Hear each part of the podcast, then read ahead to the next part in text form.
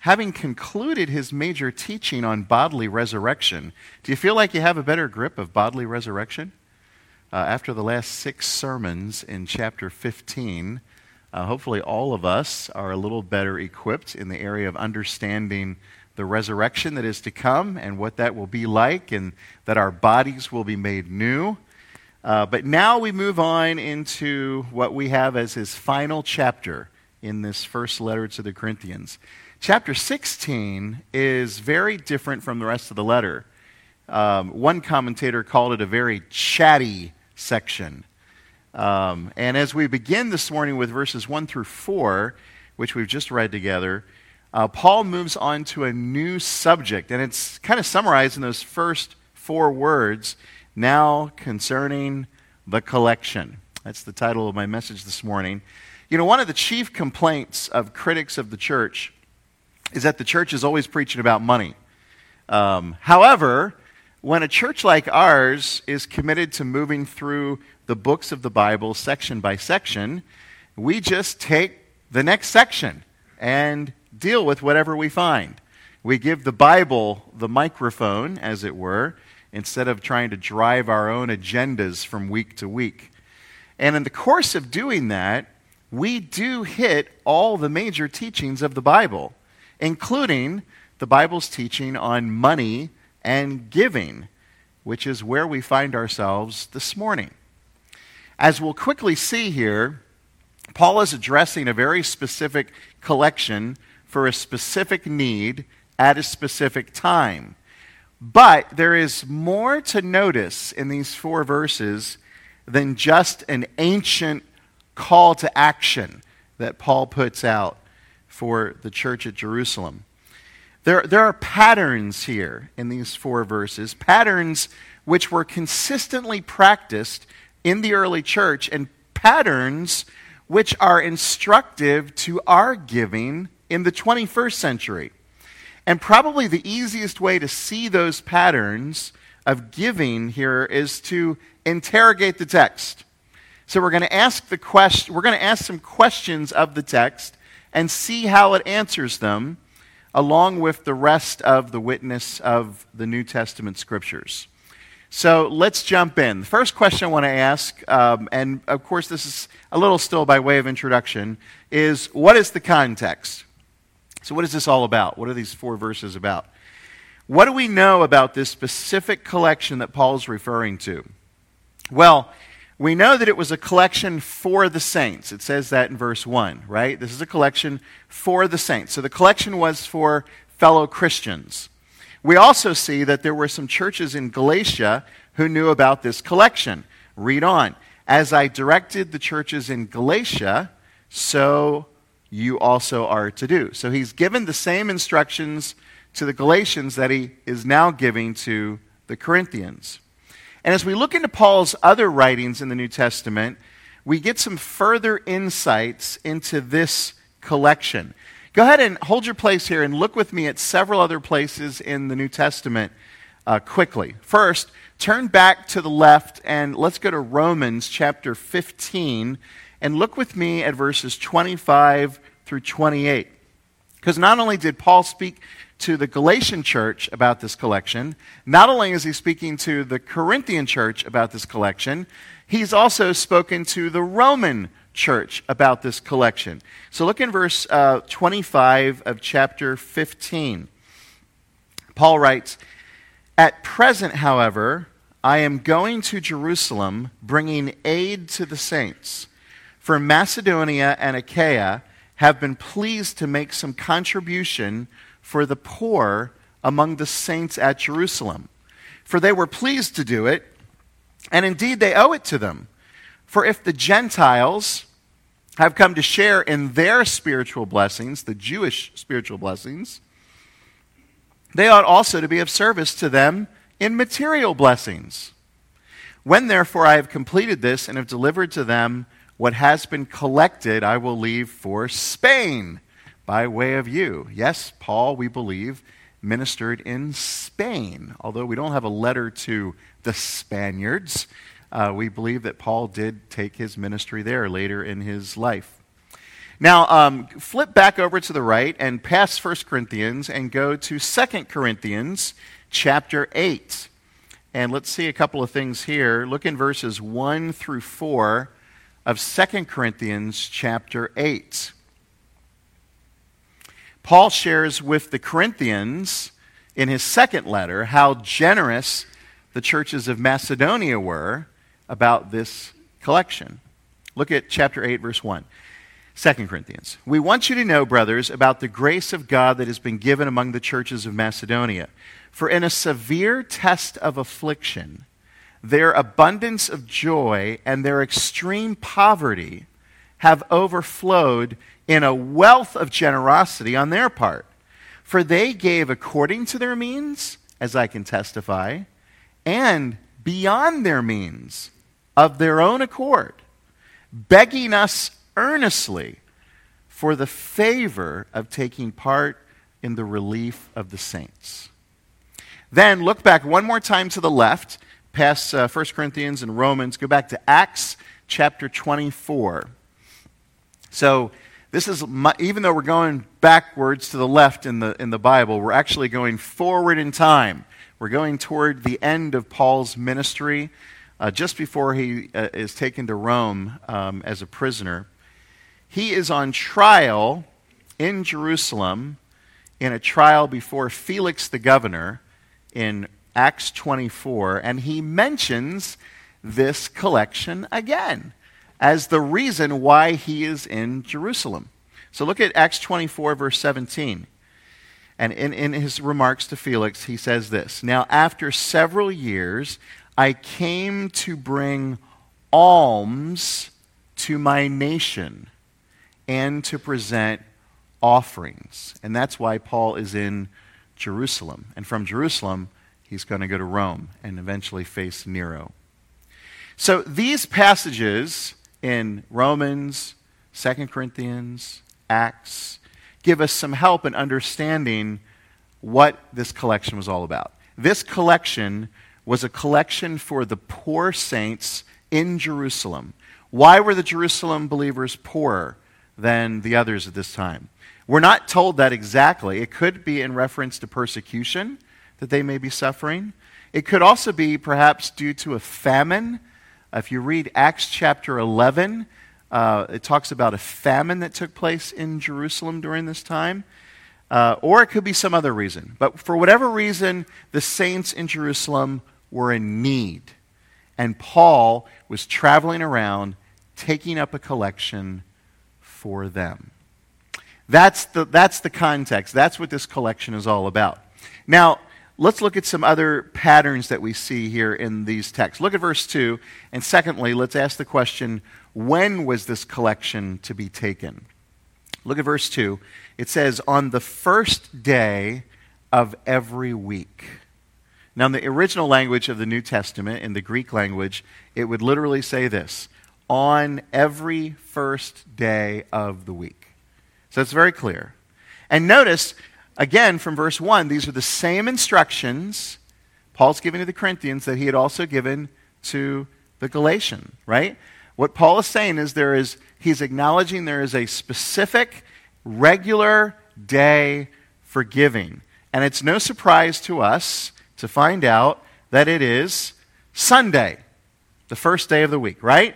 That was the pattern established by the early church to celebrate the resurrection of Jesus Christ. It's why we still meet on the first day of the week, on Sunday. The people of God, you'll know before in the Old Testament, had met for worship on the Sabbath day, Saturday. But Christians transfer, transferred their worship and their giving to the resurrection day. And when they gathered as a church, giving was a part of what they did in their gathering. And our text here in 1 Corinthians is one of the earliest mentions of this in all the New Testament. But I want you to notice a, a, few other passages that bear this out and, and, and, and realize this too. Jesus himself is actually the one who started this off. Did you realize that? When Jesus rose from the dead, of course, he rose from the dead on Easter Sunday. And on Easter Sunday night, he made that appearance to his disciples. Remember? And they were very scared, right? Well, the Bible tells us that Jesus then waited a whole week before reappearing to his disciples. In fact, check out John chapter 20, verse 26. Check it out sometime. Um, and the text there says, after eight days, in the Jewish way of counting calendars, they all always include the first and the last day of their days in the count, which mean it basically means a week later. So Jesus appeared the next Sunday, and that time is when Thomas was with them, who had doubted, and he strengthened the faith of Thomas. But Jesus himself appeared on the Lord's Day, on Sunday, and then he waited an entire week before appearing again when they were all gathered together in that same house. If you look at Acts chapter 20 and verse 7, Paul on his missionary journey arrives at the city of Troas.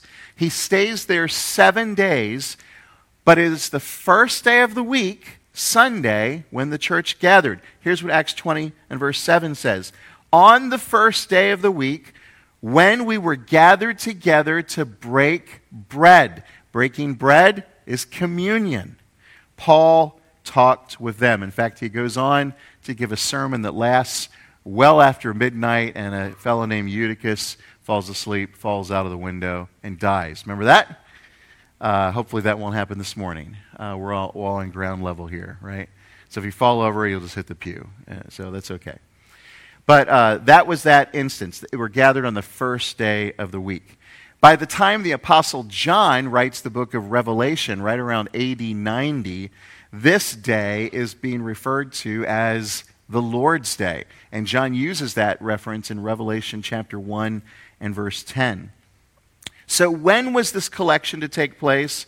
On the first day of every week. And we see that as a pattern in the New Testament for Christians gathering together. And one of the things they did when they gathered together is they gave. Look, uh, thirdly, a uh, third question Who was to give to the collection? Who was to give to the collection? Continue on here in verse 2 of 1 Corinthians 16. Each of you is to put something aside and store it up. So each one who is in the church is called to commit to financial giving. When you think of the patterns in the early church, go all the way back to the beginning. We read about Christians in the very beginning of the church selling their possessions. You remember this in Acts chapter 2, 3, 4? They're selling their possessions. They take those funds and then they put them at the apostles' feet. That specifically, the first time I think was in Acts 4:35.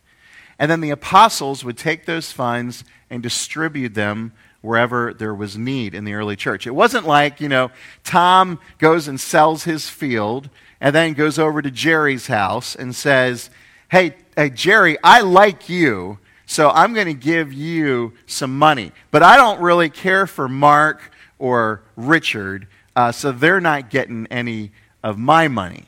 No, no. They took their money that they, they got from the selling of, of their possessions they gave it all to the apostles, and it was the responsibility of those people to exercise godly wisdom, to exercise integrity, and it was the responsibility of the people who were giving to exercise godly trust and confidence in those who would have to answer to the Lord for their decision making. That's the pattern that we see right from the beginning in the early church. And so Paul here says, each of you, each of you, no matter how much you've got, no matter how little you've got, he doesn't say anything in that regard. He just says, each of you.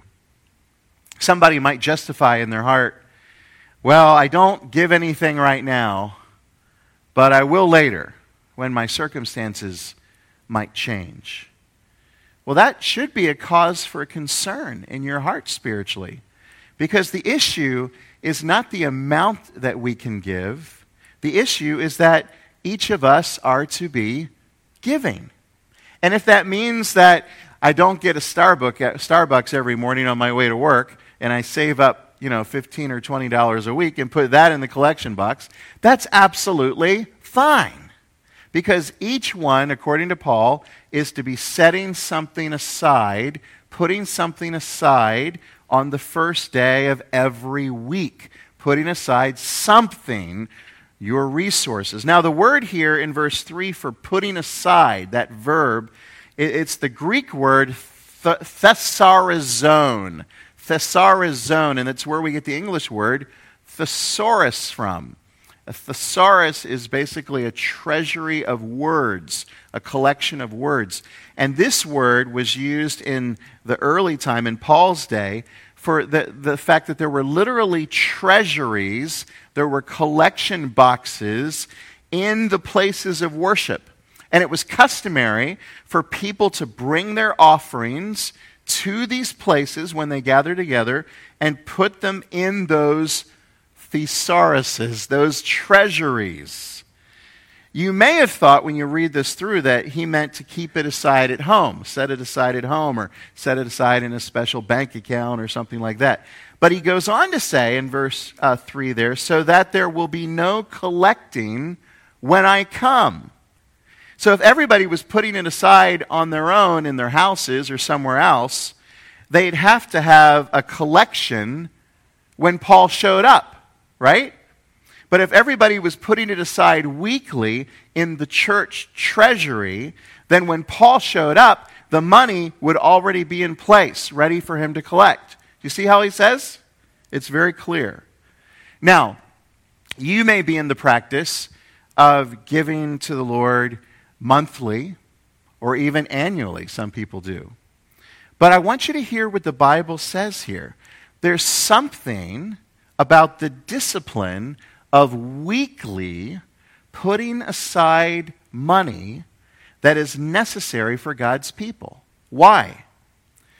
I think it's a reminder to us, at least on the first day of every week, at least once a week, that all I am and all I have is a result of God's grace and God's goodness to me.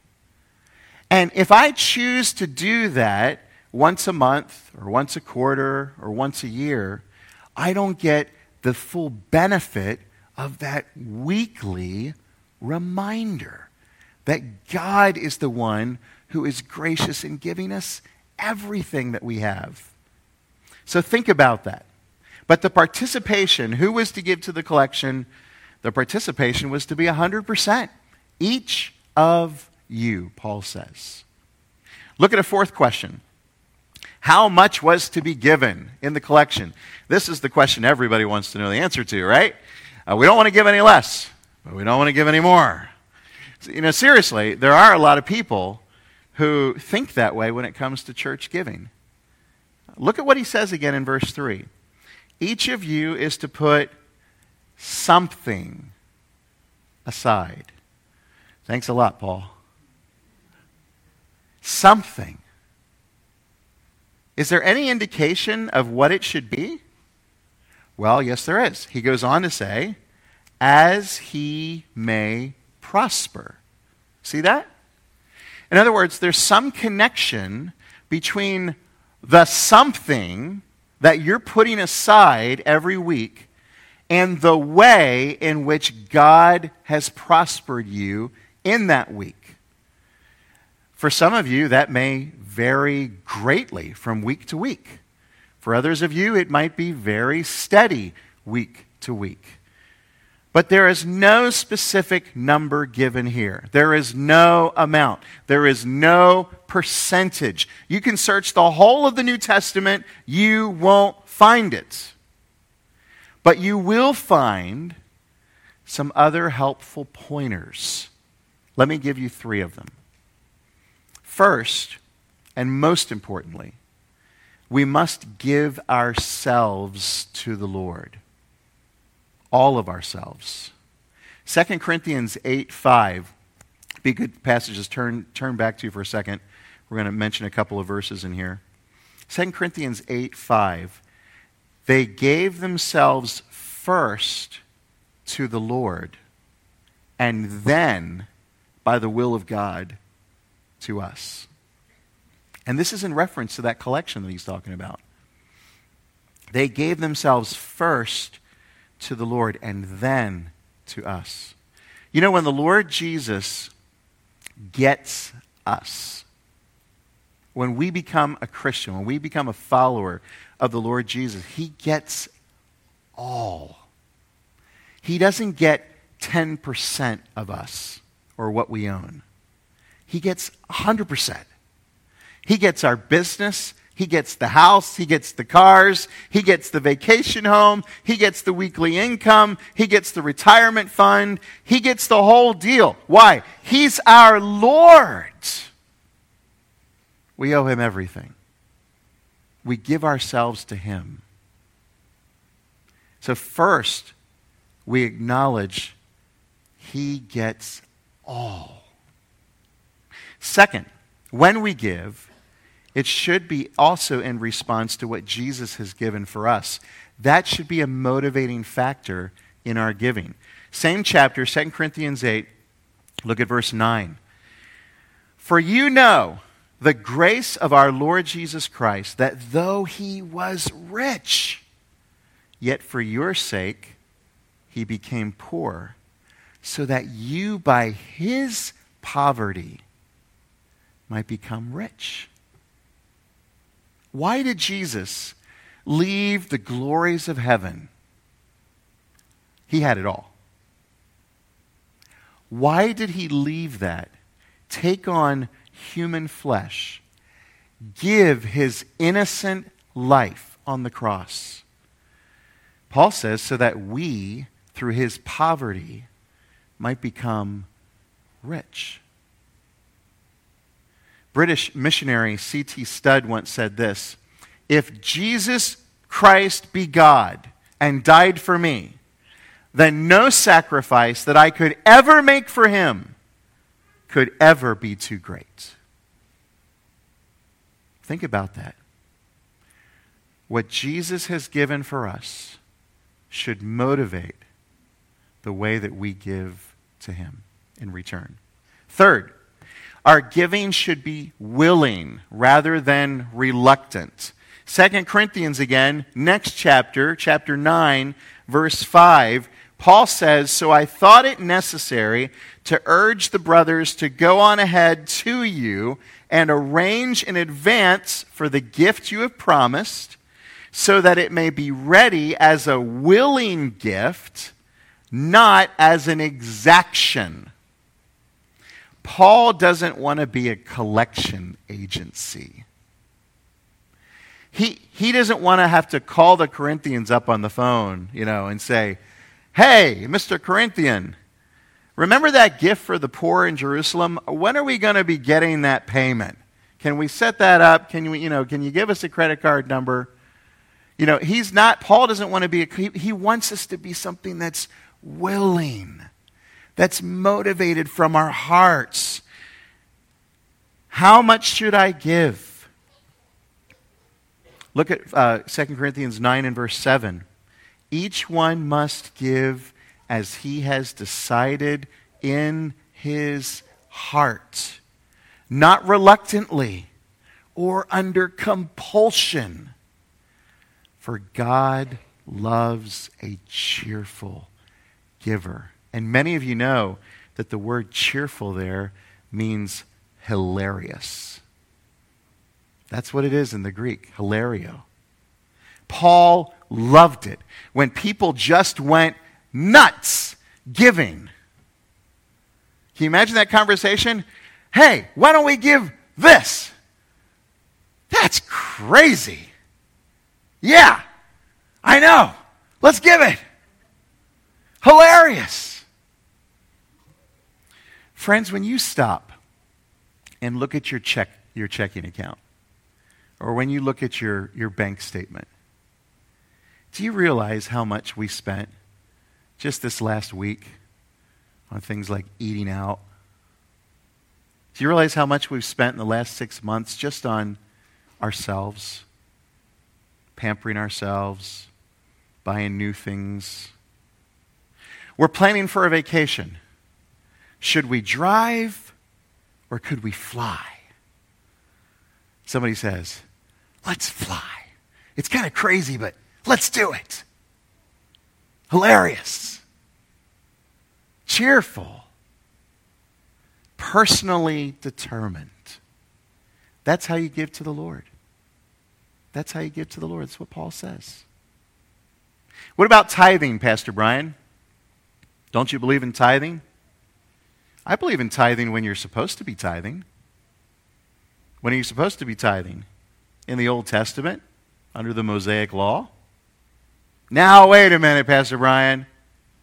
I was feeling really good about my 10% and the 90% I've got stashed away somewhere else. You're going to tell me that 10% isn't the deal? That's exactly what I'm telling you. It's not the deal. When you look at the Old Testament under the Mosaic Law, in establishing a tithe, there were three parts to it. There was a tithe for the Levites, the government. There was a tithe for the national feast, that was the community. And there was a tithe for helping the poor, that was their welfare program. And if you added that all up in the Mosaic Law, it didn't come to 10%, friends. It comes to about 23% of the people's income. And not only that, you have to remember that Israel was in a theocracy. That means God was their ruler. Their government was ruled by God. These tithes that the Old Testament gave were the taxes so that the nation would function effectively. They were not free will offerings, they were required. They were necessary. There was a date that they were due. But that's not about giving today to the Lord's work. It's a different time. We're in the new covenant, we're not in the old covenant. Now, let me give you a couple other qualifiers on that. I want you to do a little Bible study. Exodus chapter 25 God actually introduced to Israel a free will offering. Besides the tithes, the national taxes that they were required to pay, he introduced a free will offering when they were constructing the tabernacle. In Exodus 25, listen to this. The Lord, verse 1, the Lord said to Moses, Speak to the people of Israel that they take for me a contribution from every man whose heart moves him, you shall receive the contribution for me. Whose heart moves him. You go forward 10 chapters to Exodus chapter 35. You find out what happens. Look at Exodus 35, verse 21. This is what happened. And they came, everyone whose heart stirred him and everyone whose spirit moved him and brought the Lord's contribution to be used for the tent of meeting and for all its service and for the holy garments. Now, watch this. When you're giving from your heart and not just a tax that's required, do you know what happened? The giving actually exploded to the point where they had to put a pause on the giving. Look at the next chapter, Exodus 36. Look at verse 5. The workmen who are building the tabernacle, they come to Moses, and this is what they say The people bring much more than enough for doing the work that the Lord has commanded us to do. So Moses gave command, and word was proclaimed throughout the camp let no man or woman do anything more for the contribution for the sanctuary. Stop giving. So the people were restrained from bringing, for the material they had was sufficient to do all the work and more. Is that amazing? You've never had a pastor stand in this pulpit and say, Stop the giving. We have too much. We have more than we need for all that we have to do and more. But it happened. It happened when God's people gave as they were moved in their hearts to give. So, does the tithe have a place today? This is what I would say. If that principle was important in the Old Covenant, it certainly represents a good starting point in the New Covenant. 10% is something that you definitely feel in your income, especially when you consider that the average evangelical church member today gives 2.5% of their income on average. But at the same time, we don't want to push a mentality that says, when you become a Christian, it's a 10% deal that kicks in. Because that's not the deal. The deal is that when we become Christians, the Lord takes over everything. And we use everything for Him and for His kingdom. How much? That's between you and the Lord. But something, something needs to be put aside weekly in some kind of correlation to how the Lord has prospered you. And so that means that those who have been blessed more should give more. And when you're in times of crisis, and you're not able to give as much financially, the Lord knows that and the Lord understands. But you should still try to give something weekly. That's the pattern, that's the principle. Number five, how should the collection be handled? This is kind of the last question I want to ask of the text this morning. And the answer comes in verses 3 and 4. How should the collection be handled? with great care. With great care. You'll notice that Paul arranged the collection, but he didn't plan to touch the money at any time. Did you pick up on that? Look at, look at verses 3 and 4 again. And when I arrive, I will send those whom you accredit by letter to carry your gift to Jerusalem. If it seems advisable that I should go also, they will accompany me. And in fact, that is exactly what happened. Paul went to Jerusalem with that gift.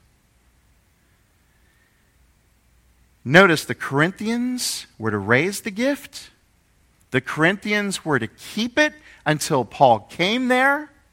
And when it finally went to Jerusalem, he was going to write letters of recommendations to the people in Jerusalem on their behalf, but the money itself would be given to men who were approved by the people there in Corinth, and those men would take the money to Jerusalem. Do you see the care that Paul gives in handling this collection? I think we all know some of the biggest scandals across the years in Christ Church have been over mishandling of money by church leaders. Look at Paul's example of integrity here. We've tried to guard against those kinds of potential scandals here at Heather Hills as well. You may not know, but I'm going to tell you that myself and any of the pastors here at Heather Hills are not able to sign checks in this church. Did you know that? We can't take withdrawals out of any of the church accounts. We don't have that authority, we don't have that ability. The only access to money that we have is our professional expenses that we have to give an account of monthly and turn in receipts for. And guess what? I think it's wonderful. I think it's wonderful. And I think it pays tribute to the principle that's expressed right here in our text. The collection will be handled with the utmost integrity for the Lord's glory. It must be. I'm going to ask the praise team to return to the front for our final song. As they're coming, let's review what we learned here this morning. Giving to the Lord's work should be regular, weekly, in fact. It should be personal. The amount is determined by God's blessings on you. And it should be joyful, hilarious, even. Surprise yourself. Let the Spirit move you to absurd joy in giving to the Lord. Why should we contribute?